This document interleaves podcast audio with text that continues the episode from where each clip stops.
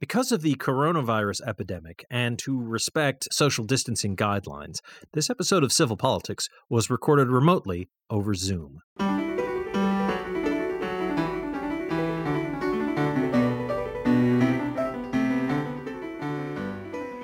Good evening, and welcome to Civil Politics here on Valley Free Radio, WXOJLP 103.3 FM out of Northampton, Massachusetts. I'm your perennial host and, and chief narcissist, Michael Dow, and I'm joined tonight, as usual, by my good friends John Roberts and Sue Timberlake. Good evening, everybody.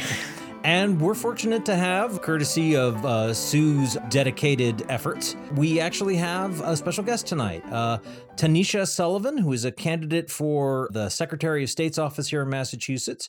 Uh, Ms. Sullivan, born and raised here in Massachusetts, she has a an MBA and a JD from Boston College, and she's worked as a lawyer at various private law firms and also some life science companies.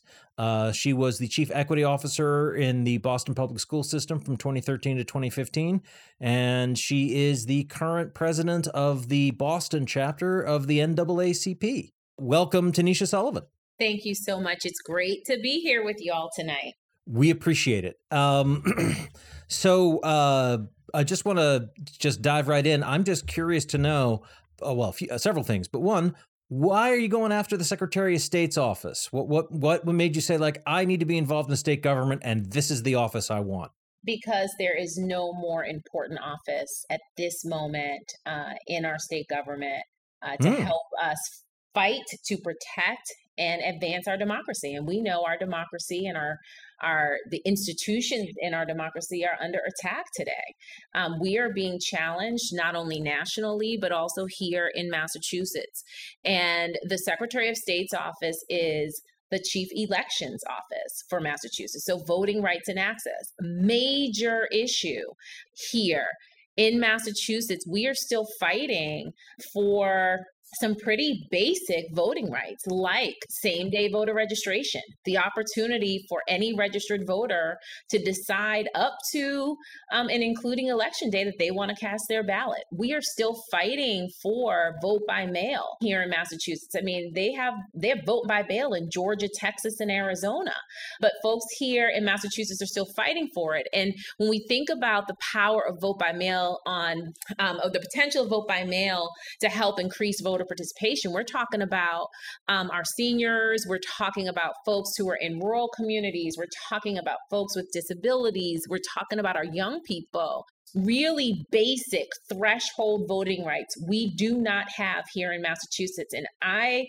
believe that not only should we have those rights, but we've got to make sure um, at such a critical time in our democracy that Massachusetts is leading, um, not lagging as we currently are.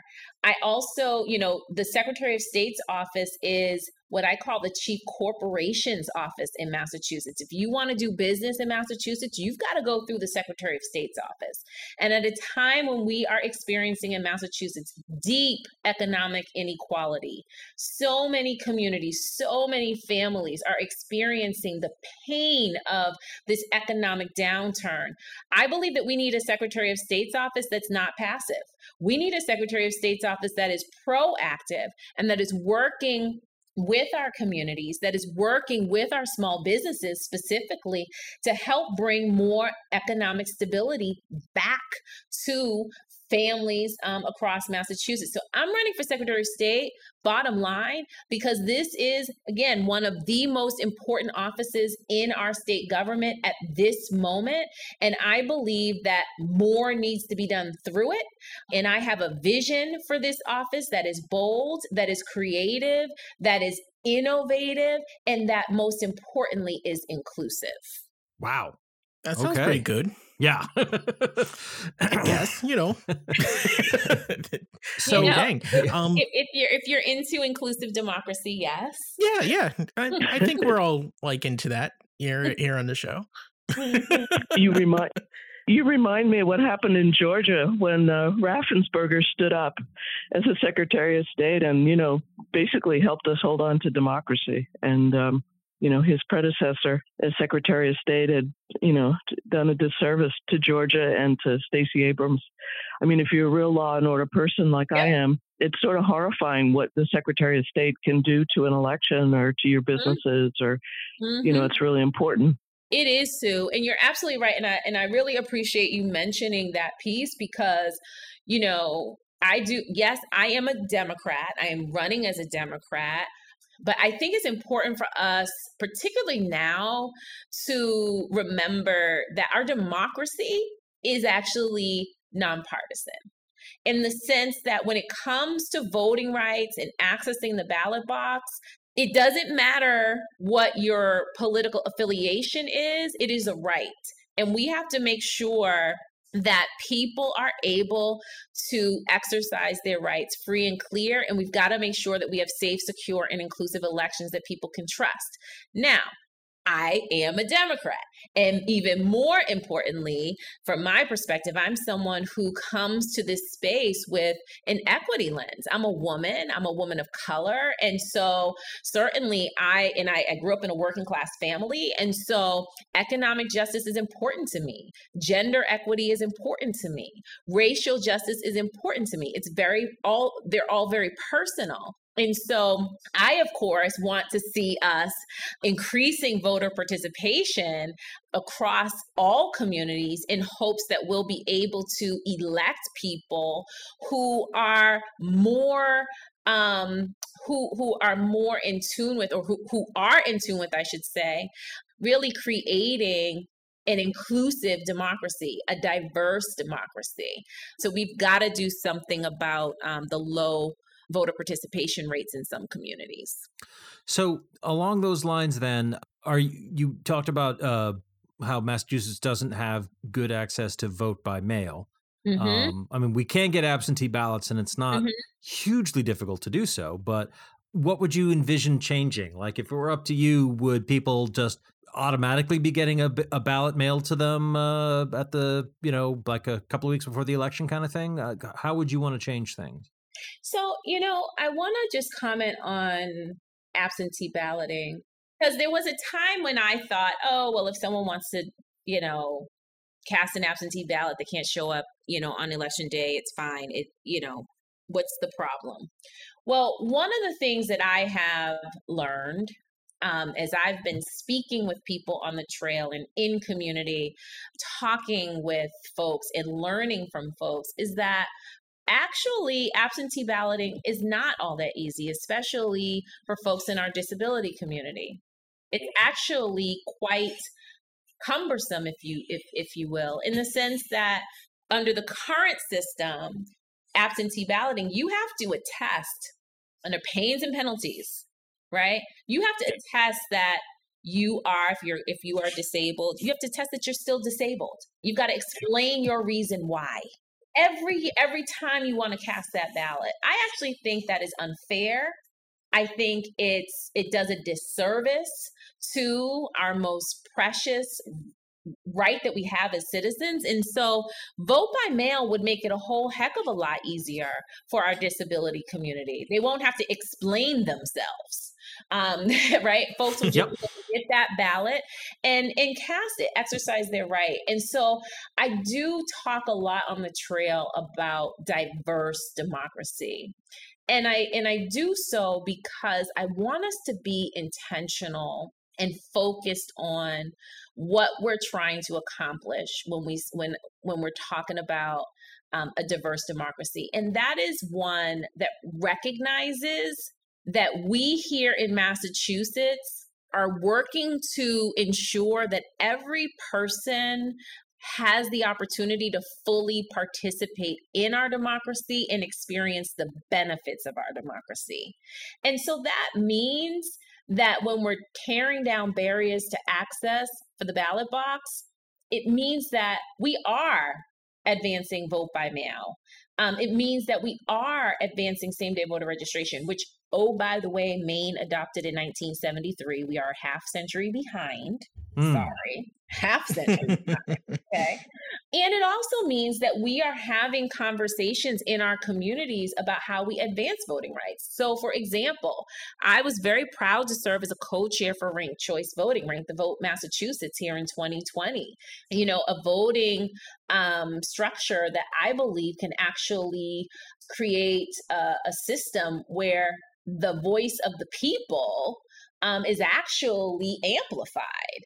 And although that particular ballot initiative did not make it across the finish line, I'm still a believer, you know, and supportive of efforts like the the the local efforts like that in uh, Amherst, for example, um, where they've got ranked choice voting at the municipal level, right? And I'd love to see more communities explore in that space and would absolutely as secretary of state be a champion of that i'd also like to see coupled with increased civics education investment I would love to see more municipalities consider, as part of their public education curriculum, the opportunity for high school students to participate in local elections. I think that is powerful and it gives our young people an opportunity to really cultivate kind of a life um, time commitment um, to voter participation for example i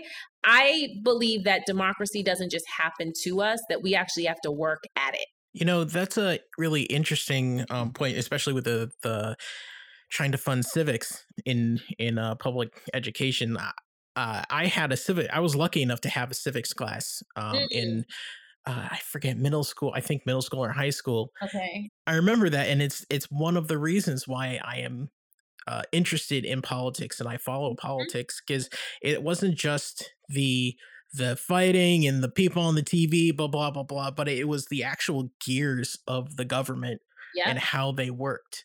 And we don't really talk about like that stuff as much as as much as we should. Just the uh, the different offices that we have and the different um, positions that we have. Like more more kids should be taught about the Secretary of State. Mm-hmm. More mm-hmm. kids should learn about how the state government works. You know, and I think that is that is one of the one of the linchpins of of improving our democracy just as a whole. Just telling people how the government is ac- actually works absolutely i could not agree more. I i you know it is it is um we lost something very significant when we took initially took civics out of the classrooms um, fortunately, here in Massachusetts, right, like we're we're working to bring it back with consistency, right, with fidelity.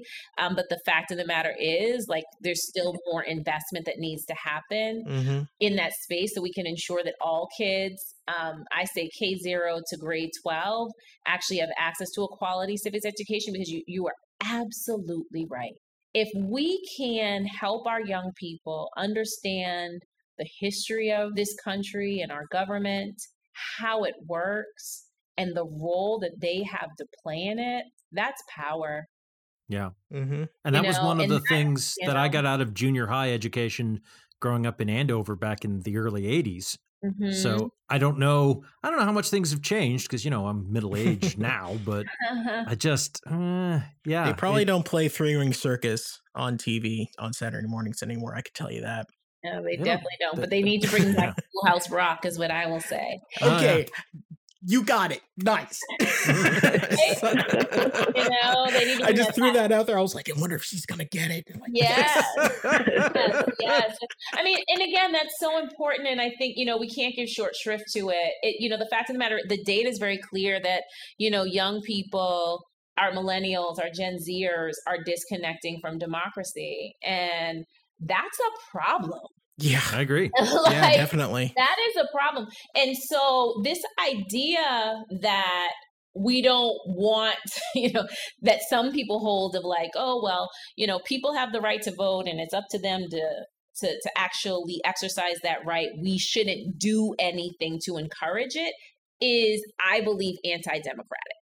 Mm. You know, I believe that we should be doing all we can in a civil just society to help people you know, participate in our democracy. I think that we should be doing all we can you know when we see year over year that some you know in some of our gateway cities that we've got perpetually low voter participation. That's a problem. Yep you know? Yeah. And it's one that we don't talk enough about at the state level and as secretary of state i fully intend to activate the full power of the elections division to help ensure and and, and by the way um, to est- to expand the work of the secretary of state's office to include civics participation civic engagement. Here in massachusetts the birthplace of the revolution, the birthplace of our democracy, it is it is just shameful that we have some of the lowest civic participation in the country. In can, the country. Yeah. It, it is. I'm just wondering can the Secretary of State, uh, if you are elected to the office, could you simply say, we will have vote by mail like basically uh, on the authority of the office or is there like do we have to make a change in the law which you'd have to wait until that happened before you could do that Hmm.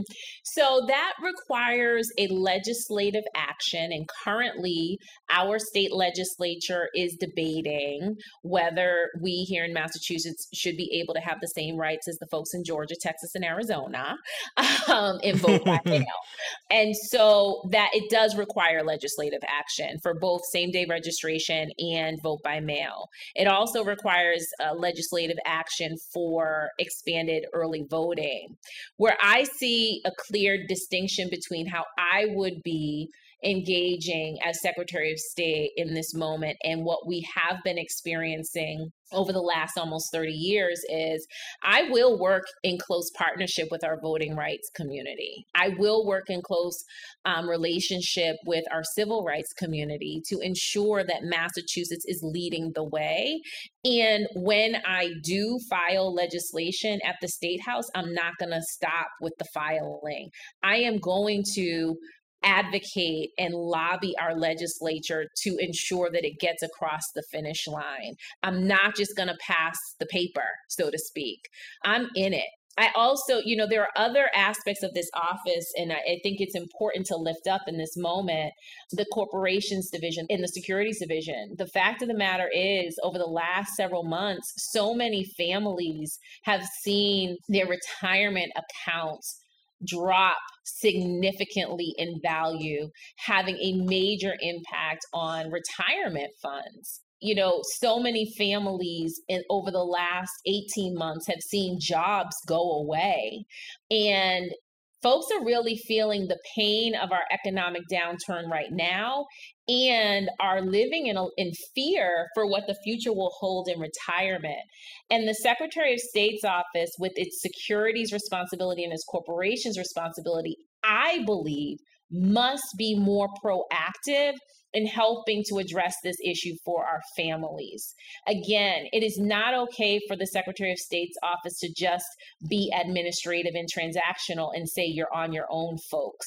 This is an office that is the linchpin in our democracy, and we as the people must expect more of it and must demand that it do more. I'm going to give you an example. During the pandemic, there were the suspension of so many fees across the Commonwealth. People, we had mortgage moratorium, we had rent moratorium, we had utility moratorium, we had car loan and more, right? You know, nearly every institution was understanding where we were, the crisis we were in, except the Secretary of State's office. You know, you still had to file, you still had to pay your your annual fees to do business, mm. even if you were a restaurant that couldn't be open. Oh yeah, I'm aware. you know what I mean? Like, like on in what world do we think that is acceptable? You know, but the fact of the matter is we have allowed for the Secretary of State's office to get away with that kind of stuff for decades. I can assure you that as Secretary of State, someone who's coming into this work with a true justice lens, with a true lens of equality and inclusion, that's not going to happen with me and my back isn't going to have to get put against the wall to actually do something to help our communities and our people because we are a commonwealth. And we have to expect of every office that they're doing their part to ensure that we are all experiencing com- the, the the the benefits of this commonwealth well, all right. So there's a question I, I, I wanted to ask, I want to ask you quickly before we get to the second, you know, take our break and then go into the second half because there's there's lots to cover here. But uh, just to circle back slightly to the issue of of voting rights and ballot access. Um, mm-hmm last May, May of last year, uh, 2021, we were fortunate enough to have Christina Mencik on, and she's the national campaign director for the National Council for Incarcer- Incarcerated and Formerly mm-hmm. Incarcerated Women and Girls.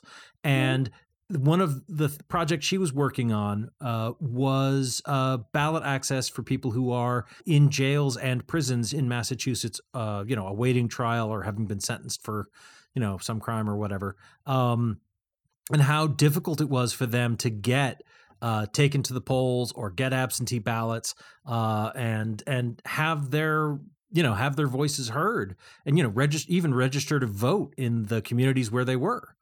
And uh, is that I don't know if you're aware of that organization or how much you're aware of that problem, but what will you do about that to make sure that people who are marginalized and many of whom haven't been convicted of any crime uh, not that I'm in favor of taking voting rights away from people who are convicted of crimes, but whatever. That's mm-hmm. that's me. Um, mm-hmm. what do you what what are you going to do about it? if, so, if you can get I'm if you can. So glad, I'm so glad you asked the question um, because so I am very familiar with Christina. Have done work with her and also the founder of um, the National Council for Incarcerated and Formerly Incarcerated Women and Girls, Andrea James, um, a dynamic, phenomenal advocate um, who, again, I've had really the privilege of fighting alongside in the fight for for greater social justice here in Massachusetts you know, here again, we've got an example of where Massachusetts and our Secretary of State's office has been very um, absent. Um, it's been left up to local sheriffs, I believe. And that is unacceptable yeah. um, because the law, we want to talk law and order, Sue. The law is yep. that if you are incarcerated pre-trial or on a misdemeanor, you still have the right to vote in Massachusetts. And the fact is that there are some, it has been left up to the sheriffs. The Secretary of State's office has not done anything to help protect the rights of those who have the right to vote, who are behind the wall. That is unacceptable.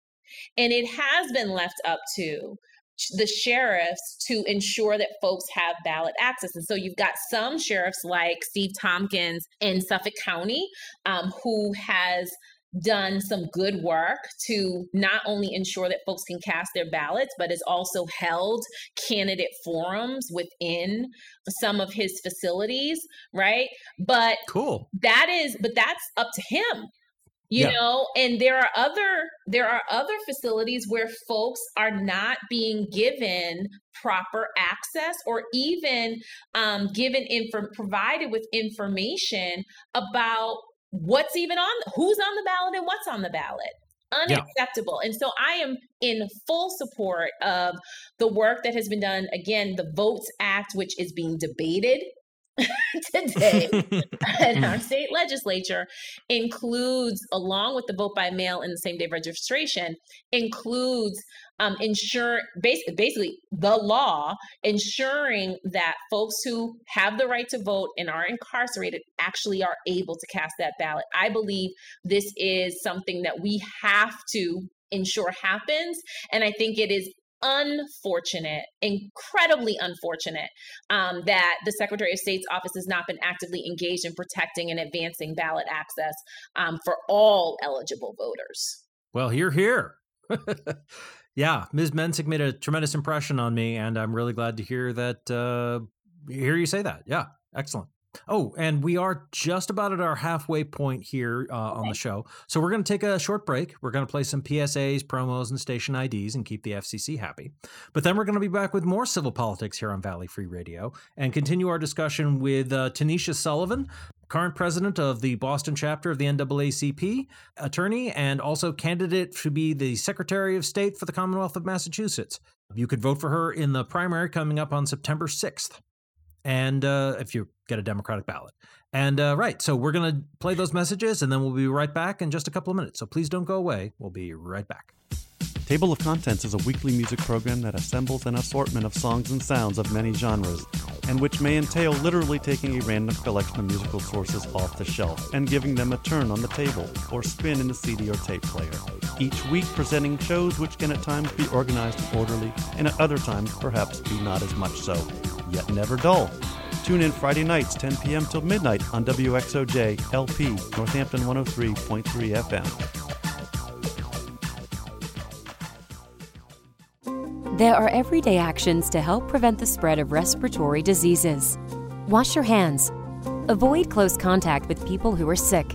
Avoid touching your eyes, nose, and mouth. Stay home when you are sick. Cover your cough or sneeze. Clean and disinfect frequently touched objects with household cleaning spray. For more information, visit cdc.gov/covid19. This message brought to you by the National Association of Broadcasters and this station. Hey, this is Wendy, host of Valley Free Radio's subculture music program featuring new wave, post punk, indie, and electronic music from the 70s to today. Join me every Friday night from 8 to 10 p.m. here on WXOJ or stream it live from your favorite listening device at valleyfreeradio.org. And we are back with civil politics here on Valley Free Radio, WXOJLP 103.3 FM out of Northampton, Massachusetts. And I'm Michael Dow with John Robertson, Sue Timberlake, as always. And we are fortunate to have as our special guest tonight, Tanisha Sullivan. with the things a piece of paper staring at me. He's like, no, no, get to that. anyway, um, Ms. Sullivan uh, is an attorney, uh, current chapter president uh, in Boston of the NAACP, and a Democratic candidate for the office of uh, Secretary of State here uh, in the Commonwealth of Massachusetts. And uh, she's running in the primary. The uh, the vote for that is on Tuesday, September sixth.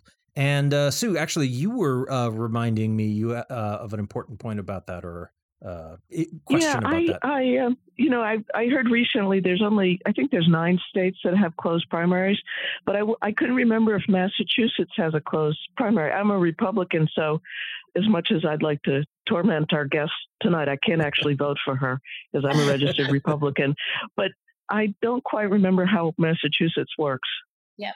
So here in Massachusetts, if you are registered in a party, so registered in your case, Sue, as a Republican, then you have to take that party's ballot um, during a primary. But if you are unenrolled, which is actually about 60% of voters in Massachusetts are unenrolled, then you will have the option on the primary day to pick which party ballot you want.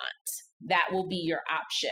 So, again, for the vast majority of registered voters in Massachusetts, those who are unenrolled, they will have the opportunity to pull um, the ballot of their choice. Those who are registered Democrats must take the Democratic ballot. Those who are registered Republicans must take the um, Republican ballot, for example. Okay. Sixty percent. Sixty percent. Yeah. Well, I mean, it kind of makes sense when you think about it. I mean, we are Massachusetts. You know, we do like to have our freedom of choice here, and so yeah, the oh, sixty percent. Isn't that very interesting? I mm. love it. Yes, the majority. When mm. I whenever I talk to people about voting in Massachusetts, that's something I'm really proud of. That we yep. that we are able to have unenrolled primaries and honestly, it's like, what do you, I mean? I don't know if, it, if it's possible. Like, why do we have enrollment at all? Well, that's a good question. So many huh. people, like two thirds of people, like just aren't aren't enrolled. Why enroll at all? Just have that as an option at um on election day. Let mm-hmm. people just take the ballot they want. Yeah, yeah. that makes sense. Wild, right? Mm-hmm. Years ago, some people tried to get me to go to the Democratic convention, but I told them I was a registered Republican. That took care of that. So maybe that's it. So you can go to the convention. Honestly, Sue, I would love to go to the Democratic convention with you. I think it'd be great. well, I was thinking of going to the Republican convention with my pro-choice shirt, but I think I'd probably be stoned. So, wow, you, know. you, might, need to change parties or go unenrolled. Yeah, yeah, yeah. We keep telling her, but yeah, yeah, lifelong.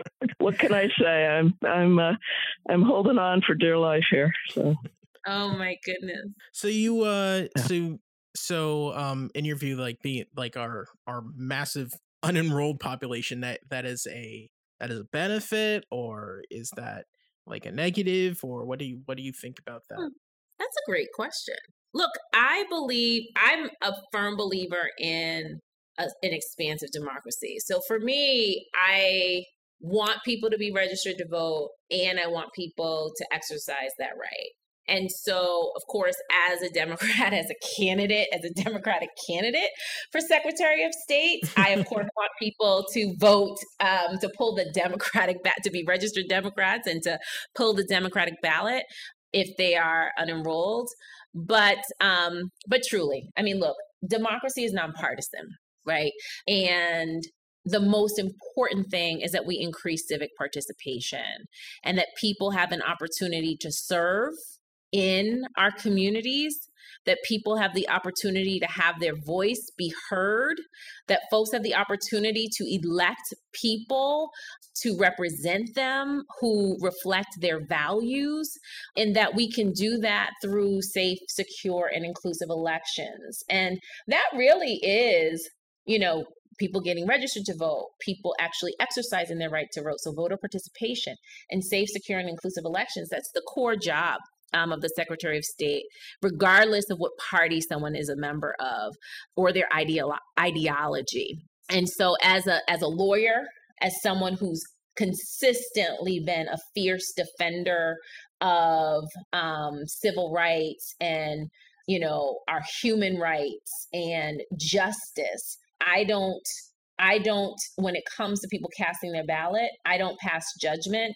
I just want to make sure that everybody who has the right to vote can actually get it done. So uh, it's, oh, go ahead, John. Sorry. No, I, just one more question that I thought of. Uh, what, uh, like in the in the Secretary of State's office, is there anything that if you're if you're elected, is there anything that you can do to help other parties have more of a chance in Massachusetts, like third Hmm, interesting. third parties like is there anything that you can do to to bolster those or or because some people they they want to serve but they don't mm-hmm. want to be uh, affiliated with the Democrats or the Republicans. Mm-hmm, they want to be like mm-hmm. Green Party or Libertarian or whatever. Mm-hmm, so, mm-hmm. um, like the Cannabis Commission or something. I don't know.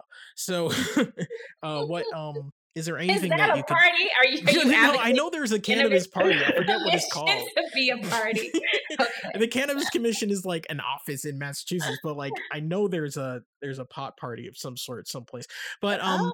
just the the the powers of the Secretary of State. Yeah. Is there something that you can do to help third party candidates uh, have more of a chance in our elections? Hmm. So a few things on this. Um, one, I am so I you shared about my um, my graduate school experience, my JD and my MBA. I received both of them from Boston College.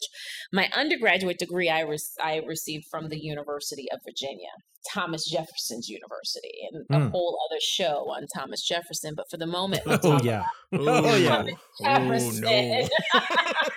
let's talk about Thomas Jefferson. Um, you know, and his philosophy and democracy.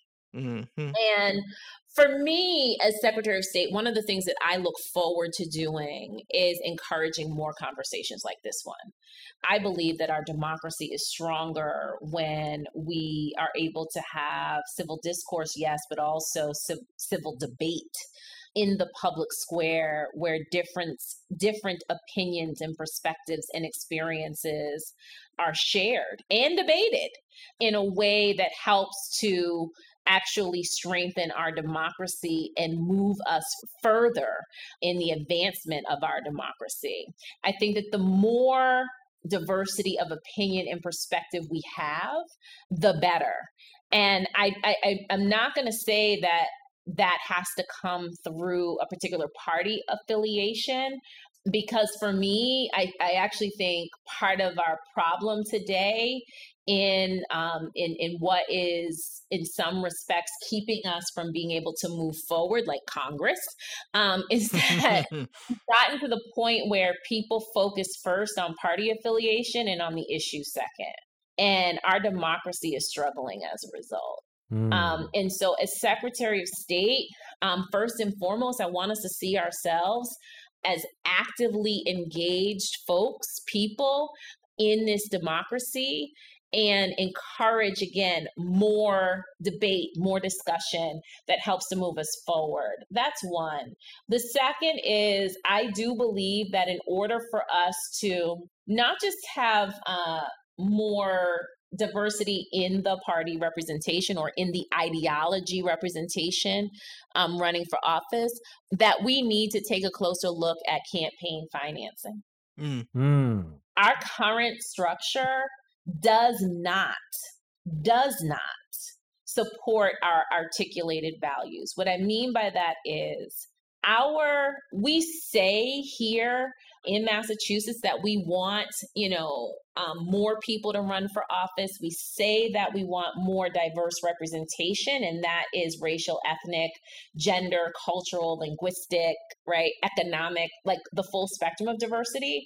We say that we want that, but then we have a system that is set up to, quite frankly, keep the status quo.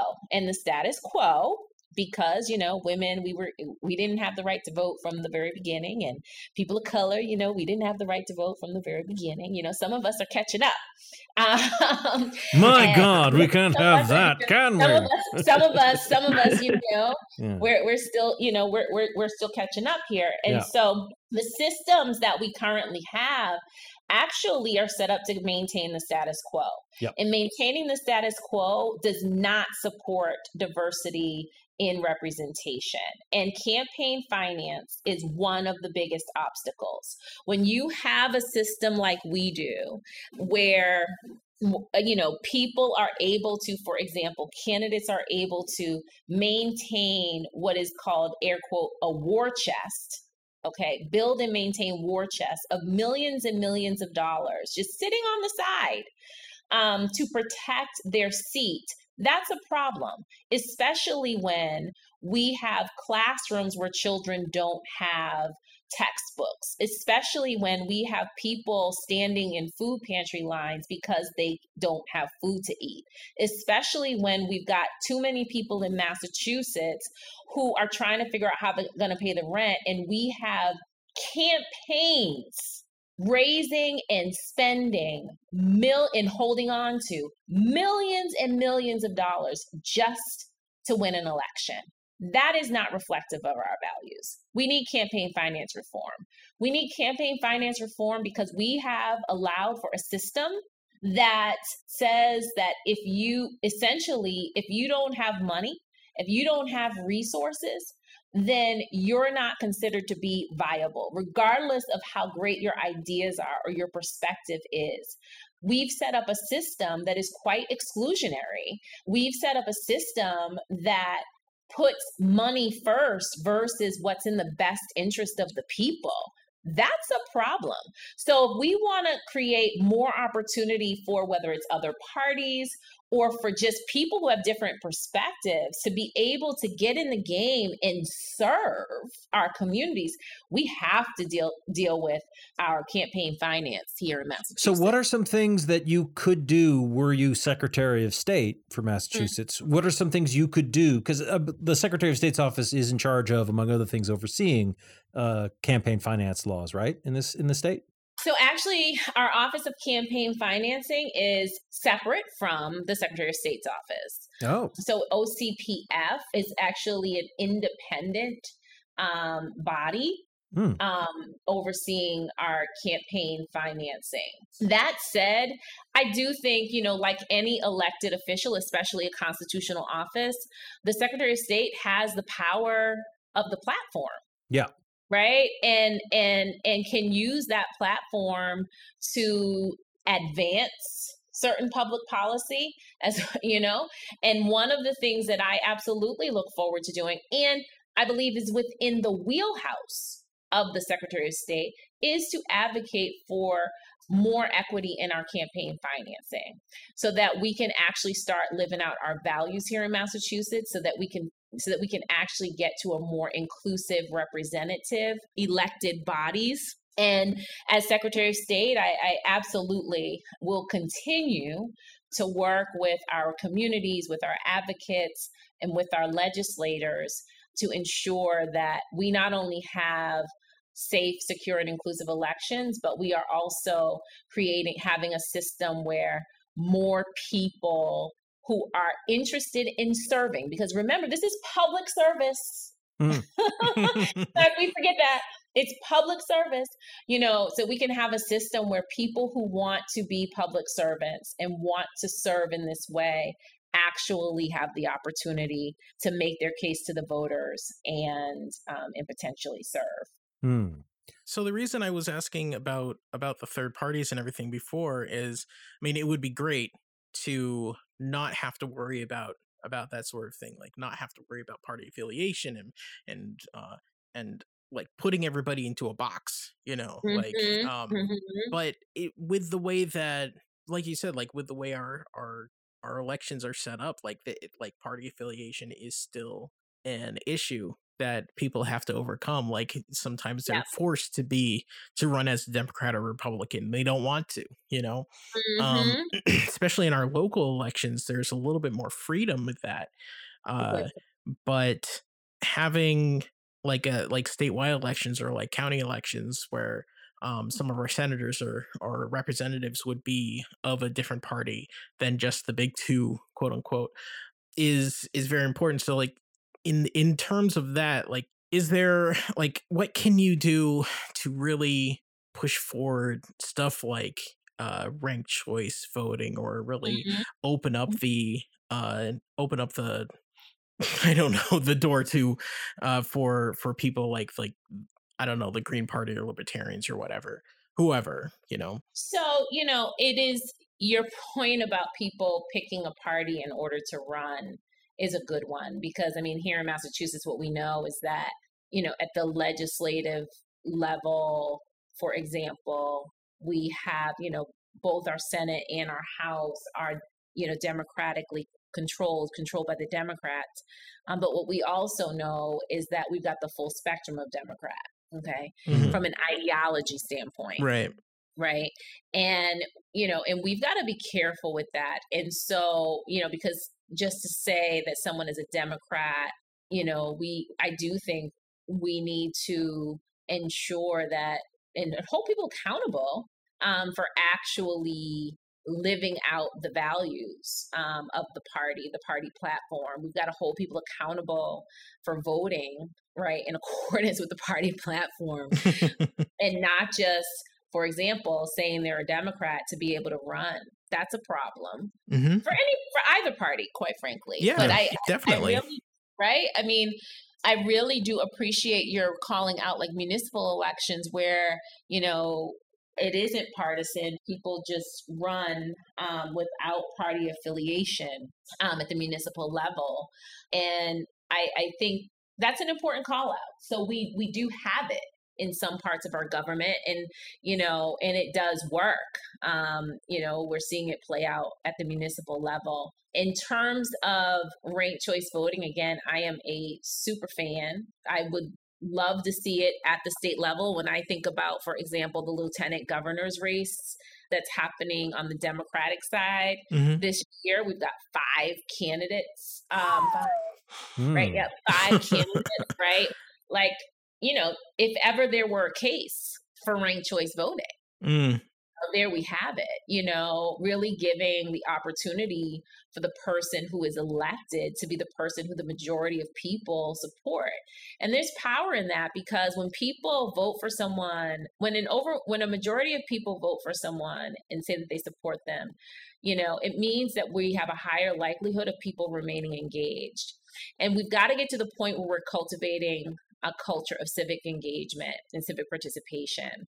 And that means we've got to get to the point where yes, we are getting our voter participation rates up, but also yes to we've got more people sticking with it. So it's voting plus. We've got more people after the election showing up at school committee meetings, showing up at city council meetings and select board meetings. We've got more people volunteering to serve on commissions and boards in their communities to help strengthen them, to do their part. And so when we have elections where the majority of people feel like they quote won, right? Like their candidate won, then there's a higher likelihood that people will want to do what they can to help that that person actually um, deliver on their campaign promises and on their vision for the office. So right. I think right ranked choice voting is good for democracy. Sue, um, I know that you had a, a few questions. Are you good to to ask a couple? Oh, sure. I was listening to you guys because you took some tacks that I wasn't paying that much attention to, but that part about the full spectrum of Democrats in Massachusetts. That's very interesting. I remember William Weld um, is actually a libertarian. He's a Republican governor here, and um, he had to he had to run as a Republican in order yeah. to to get in. On the financing, I think the Secretary of State's office don't they um, don't they oversee uh, securities, but that they can they yeah. insist that um, people be fiduciaries. You know, there's a bunch of people who are um, advisors, but they don't take. You're supposed to have fiduciary responsibility if it's a retirement account. I don't. I don't know if that's actually well enforced in this state. In other states, they'll chase you down if you're putting people into things that aren't consistent with what they express as their security desires. Mm-hmm. You know, it's mm-hmm. like whether it's. Um, but I, I'm not sure the intricacy of that. But that is that an area maybe where the Secretary yeah. of State's office would play a role. Absolutely, in helping to ensure that people are protected from fraud and from nefarious behavior, especially when it comes to, you know, um, retirement funds. My goodness, I think so. The Secretary of State does have responsibility for securities oversight and regulation. There are a few things that I'd like to see and that I would do differently through that office.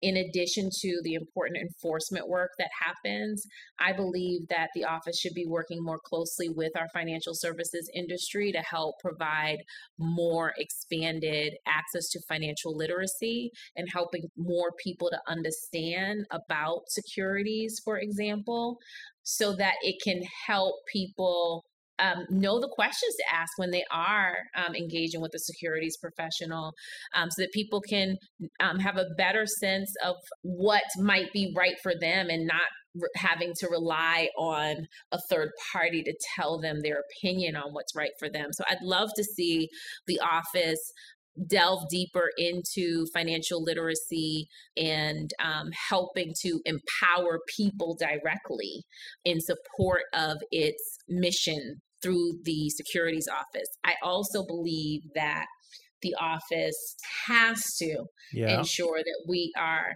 staying on top of the advancements in digital assets, for example, cryptocurrency, um, which we know is an evolving technology and evolving um, security that more and more people are going to, um, you know, can the Secretary of State's office fairly regulate a Ponzi scheme? I mean, oh my God, Mike.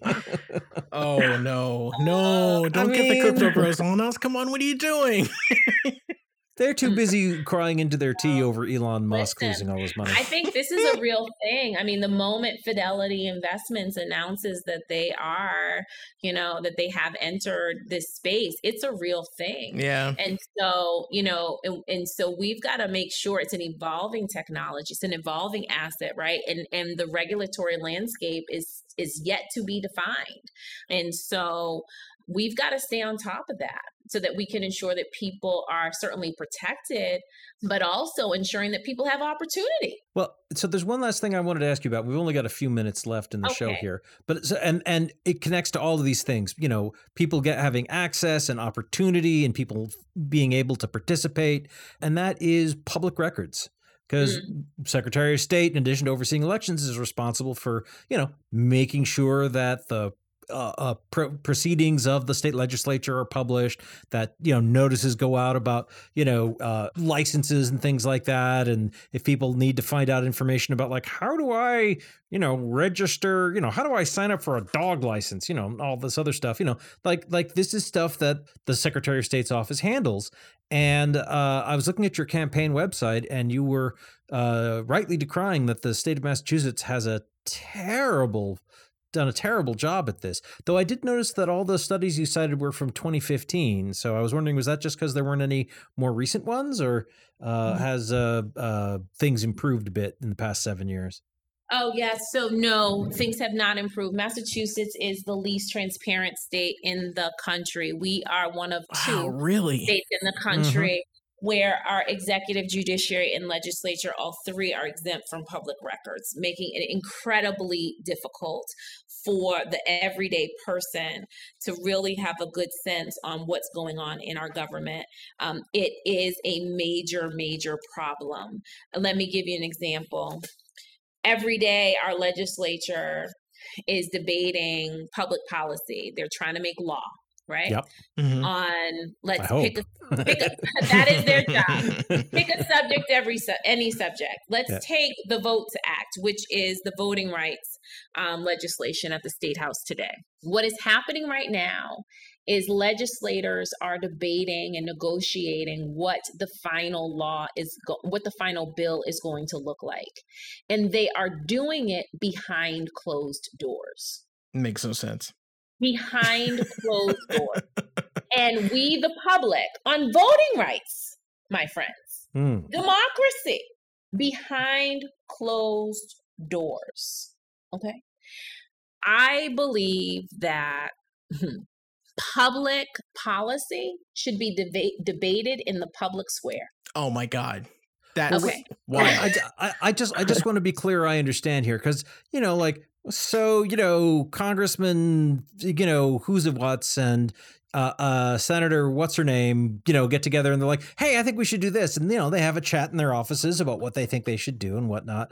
Like that does that's that's talking behind closed doors and that doesn't seem crazy to me but like are, are you saying like you know if they get up and and and you know give an address and a, a, you know like okay my fellow state reps i think this is what we should do and that's not a public thing? Like like that's not something i can publicly access or listen to or read a transcript of or whatever? I, like how secretive is this? Great question. So right now I'll give you know in the VOTES Act, which is our voting rights um, ref- advancement bill at this legislature. For example, they are debating behind closed doors, and it's uh, with the intention of drafting legislation whether we should have same day voter registration, for example. And those conversations, those debates, the negotiations are happening behind closed doors and what will and that's part of the formal process which is different michael yeah. from you know someone having informal conversations right, right. We're, as part that's of the wild. formal official process wow behind closed doors so they will emerge from behind closed doors the conference committee will emerge from behind closed doors and they will share with their colleagues and with us what the bill is that will be voted on. And we will never know how they got there. Uh, we only have uh, a couple seconds left, and I I, I want to save it a, a really important something to me uh, for mm-hmm. the end. Now, the Secretary of State is in charge of the booklets that we get every two years, the red booklets, right? Yeah. Um, I love those red booklets. Yes. Uh, are you thinking about any changes yes. to to the red booklets? Yes. The the the first thing, one of the things that's going to change is you will not see my name plastered okay. Amen. Amen. okay. Uh, what what's the other? What are the other things? I'm but, um, so far I'm with you. um, but we do need to ensure that it is accessible, and what I mean by that, that it is written in a way that everyday people can understand. We need to make sure that it is available in multiple languages. Yep. Um, I would like to see it. You know, it most people recognize it because they get it in a physical copy. I would like to see us use technology a little bit more. Um, I am concerned that we've got you know several pages that are being printed a million times not only is that a significant expense from financially, but it is a significant cost on our environment. Mm. And so we do need to digitize it. So digitizing the document, updating it in terms of the information that is available in it, ensuring that it is available in multiple languages. And what I would like to do and look forward to doing as Secretary of State is getting it out to the public a little bit earlier and then having creating the space for people to learn about these offices that they'll be voting on and to learn a little bit more about the ballot questions that they'll be um, voting on. That's all part of our democracy. And I believe that the Secretary of State should be the Chief Democracy Officer, and as part of her role, um, should be creating opportunities for people to not just read about candidates or ballot questions, but also um, participate in uh, forums to learn more about these candidates and the question. Okay, but but most importantly, you're not thinking about changing the paper stock, right? I, I actually collect them. I have a box of them going back to like 1982, and uh, I I just want to make sure that they smell the same. No, no, no. This is it, again financial burden on the Commonwealth and also an environmental burden. We have to do better. Oh, okay. Lost my vote. Listen. I swear, you're almost as bad as those font nerds. Take us home, Mike. That's it. All right. Well, I'm, I'm, I'm, sorry we have to leave it there. We are uh, running out of time here, but uh, I greatly appreciate it. Can I just say, folks can visit my website, TanishaSullivan.com. They can follow me on social at Tanisha, the number four MA. Would love to keep in contact with folks.